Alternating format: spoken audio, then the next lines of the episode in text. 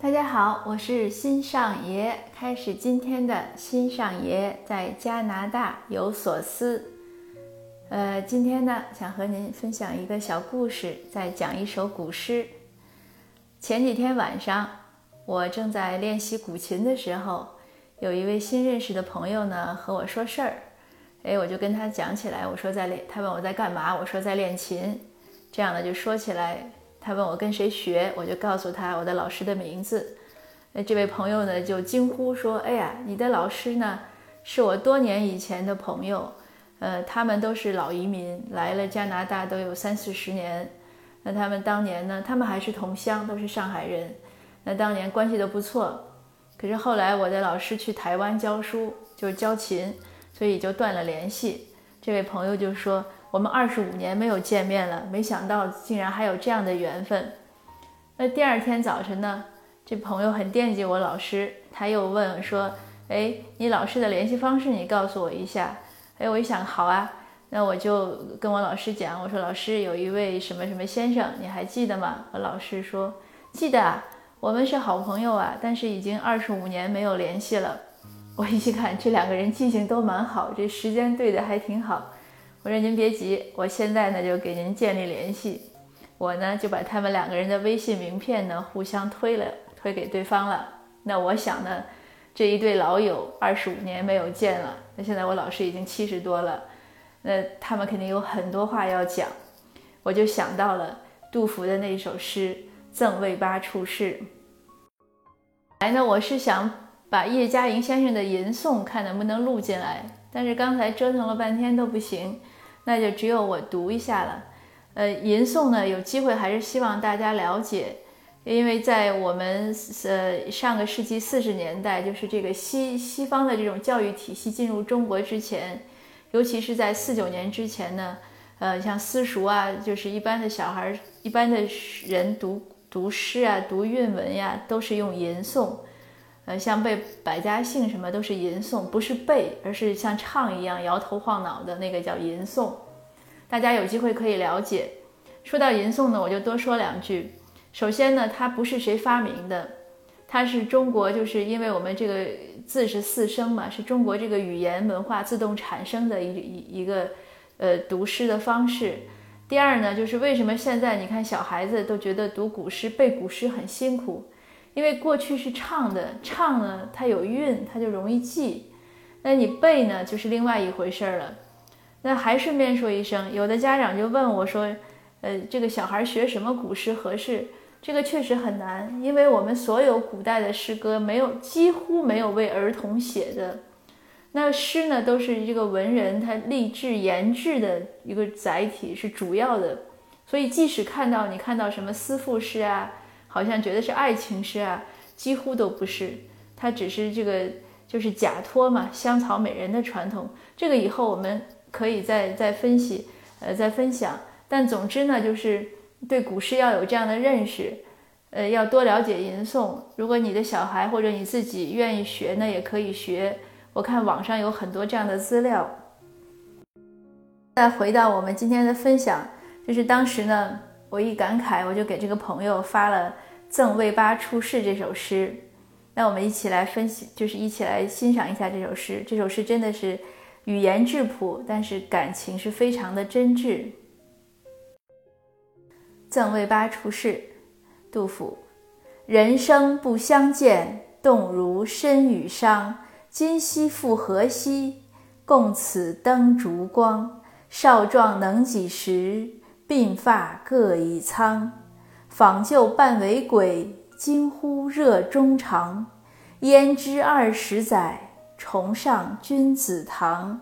惜别君未婚，儿女忽成行。怡然敬父职，问我来何方？问答乃未已，儿女罗九江。夜雨剪春酒，新炊见黄粱。主称会面难，一举累十觞。十觞亦不醉，感子故意长。明日隔山岳，世事两茫茫。这个这个一读呢，就其实很多味道就少了，不如吟诵。那这个诗呢，都是大白话。他就说，人生呢，就是人和人有时候机缘错过了，很难再见。就像，呃，身与伤是两颗星星，两颗身心和伤心一样，因为他们两个是不可能见面的。就是其实我们确实是这样，很多时候，你比如说同学毕业了，这辈子大概都没有机会见，即使在同一个城市，可是总是见不到。或者我们经常也会遇到，尤其你想见到一个人的时候，哎，你去了，他走了。你走了，他来了，总是错过，所以有的时候错过是一个，就是为什么那么多诗歌呀、小说里都会写这个主题，这个其实是个比较永恒的话题，谁都会遇到。那他就感叹说：“你看，这都到什么日子了，能我们竟然又能共共此灯烛光，又能坐在一起了。年轻的时候就是时光飞逝呀，转眼我们头发都已经都花白了，都老了嘛。”访旧半为鬼，过去那些人都是故人了，都已是故人了，都已经是故去的人了。你你这个惊呼热衷肠呢，它有两个意思，就是或者说听到哎谁已经去世了，心里难过，或者是一见面呢又很高兴。就哪里想到过了二十年，我又能能到你家来，都想不到。当时我们分手的时候呢，你还没结婚，那现在呢，儿女呼成行。那这些呃护城行不仅是儿女有了，而且还都长大了，能已经尽父职，就是招待父亲的朋友了，还问我跟我聊天说您从哪儿来？我这话没说完呢，孩子们已经把这个酒浆呀，就是就是酒水啊、菜呀就摆上来了。夜雨剪春酒，就说明他到的时候已经是晚上了，还下着雨，可是很开心，下着雨也出去张罗菜。那怎么张罗？就是到园子里把呃摘一些时蔬。那春韭呢？这个春天的韭菜很好吃嘛，所以他这样讲。那也可能时间确实就是在春天，新炊见黄粱，就是赶紧就焖饭。那饭里呢放一些黄粱米，黄粱的就是那个黄米嘛，是比较古。其实现在也是它，因为它产量少，所以像我们我们在内蒙的时候，都是过年的时候就会拿那个黄米去做糕，就是很好吃的东西。他平时是不做的。那。菜和酒都摆上之后呢，这个大家感叹，主人说：“哎呀，这个见一面真难，可不是嘛？尤其是古代，那交通不方便，也没有任何通信设备。一举累十觞，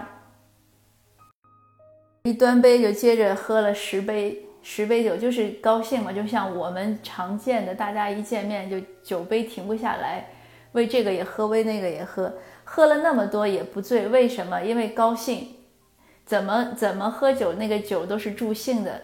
人家都说心情不好的时候才容易醉，心情好的时候不容易醉，太兴奋了。然后就是还是感叹，就说哎呀，我们这个友谊这么长久，没想到这么多年还能再见面。可是感叹完了之后是什么呢？就是我觉得最后两句也是，也是很悲哀的，也是一个人之常情。是什么？就是说感叹完了又说，哎呀，明天呢你又要走了。隔山岳又要又又要去走很远，可能跨过这座山，世事两茫茫，再次见面能有能到什么时候呢？可能再也见不到了。这个真的就是人生的常态。我们有的时候和亲友相见，我们以为会经常见，可是其实有的时候你不知道的时候，那个可能就是诀别，那个可能就是最后一次见，最后一次说最后一句话，通最后一封信。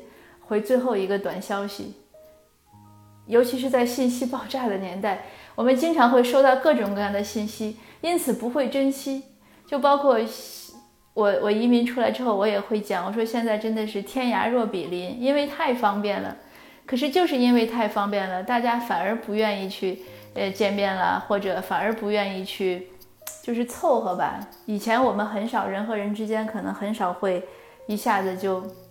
就决决绝，就是哎，就就了断关系了，再不来往了。呃，现在呢，你看互删微信呀，互删电话呀，其实很常见。就是会以前绝对不会因为讨论一个问题谈不到一起，那我们就不来往了。现在是非常常见的，这个三观一撕裂，一有任何纷争，两句话说不对，行了，互相拉黑吧，互相删了吧。呃，甚至有一些亲友之间都是这样。就是人情反而是淡薄了，所以重读这首诗的时候呢，我也自己感慨良多。我想起来我自己的一个亲身经历的一个故事，很多很多年以前，我有一位青梅竹马的朋友，嗯，那我们成年之后来往的就少了，大家在不同的城市做不同的工作，呃，专业也不一样。兴趣爱好可能也不一样，但是每年有的时候就他给我打个电话了，或者我给他打个电话，互相问候一声。那我记得很清楚，是两千零七年，大概初夏的时候，他给我打电话。打电话的时候呢，我我正好要出去，哎，我说你有什么事儿，你快讲。他说没什么事儿，就问候一下。哎，我说那就那就再说吧，我就把电话挂了。挂了，这个就太平常了，我都甚至没有想要打回去给他。那个时候也年轻，确实也没有想太多，就觉得是个聊天电话。那后来很久都没有收到他电话，我也没有想，因为很忙，每天大家都很忙，对吧？都是忙着各种各样的工作、应酬、生活。总而言之，这个事儿就过去了。一年以后，两千零八年的国庆节。我们共同认识的一个朋友打我的电话，他说：“呃，那个谁谁谁，你还知道那个你你知道？”我说：“对呀。”我说：“我们去年还联系了。”他说：“他已经去世了，而且就是在大概就是在他给我打过电话不久，是车祸去世。这样算过来，已经十多年了。那这些年呢？随着这个年事渐 年龄渐长。”我已经有几位朋友都是这样突然的就离去了。你前两天还在发发了消息，再发消息没有回，然后再过一段就听到了他的噩耗。所以真的就是不断的在提醒我们，要怜取眼前人，活在当下，珍惜生活，珍惜每一个和你有缘分交往的人，不要轻易的，不要轻易的就去割断一些联系。或者不要轻易的就去想，就是去想一些不好的念头，去对对方有一些不好的想法和评价，就是还是凡事要看开一些嘛。那好吧，我们说一个，好像说的有点有点悲伤了。说这个，再回到我这个朋友和我老师的交往，他们的这个交往非常有喜感。那就这样，那我把这首诗给了朋友，我也自己又重读了，又感慨完了，也听了叶先生的吟诵。到下午的时候，我突然想起来，哎，我说这俩人聊得怎么样呢？还没等我问呢，这个朋友又给我发微信，他说你老师还没有通过我，我就又跟我老师联系，我老师说呢，他现在找不到，他说他以前还会，就是别人加他，他知道在哪儿通过。他可能好久没有用这个功能了，他现在找不到在哪儿通过了。那我无论是语音还是截屏告诉他，他都找不到。那我也没办法，我最后想出最后一招，就是给他们两个建了一个群，就我们仨建了一个群，然后我退出了。那到了当天晚上，我那个朋友又发微信给我说：“谢谢你那个就是帮忙建群啊，怎么样？他们确实建立了联系，但是呢。”他们两个还是谁也不会加上对方，都等着对方通过还是对方加自己，所以他们只能只能局限在那个群里聊天。那我说好吧，等哪天我们见面之后，我要帮他们在手机上操作一下，所以还算一个充满喜感的一个一个结尾，对吧？那好吧，今天的分享就到这儿，祝大家都能活在当下。珍惜眼前，珍惜每一位自己的朋友啊、亲人啊、同学啊这些故旧，好吧，谢谢，那我们下次见。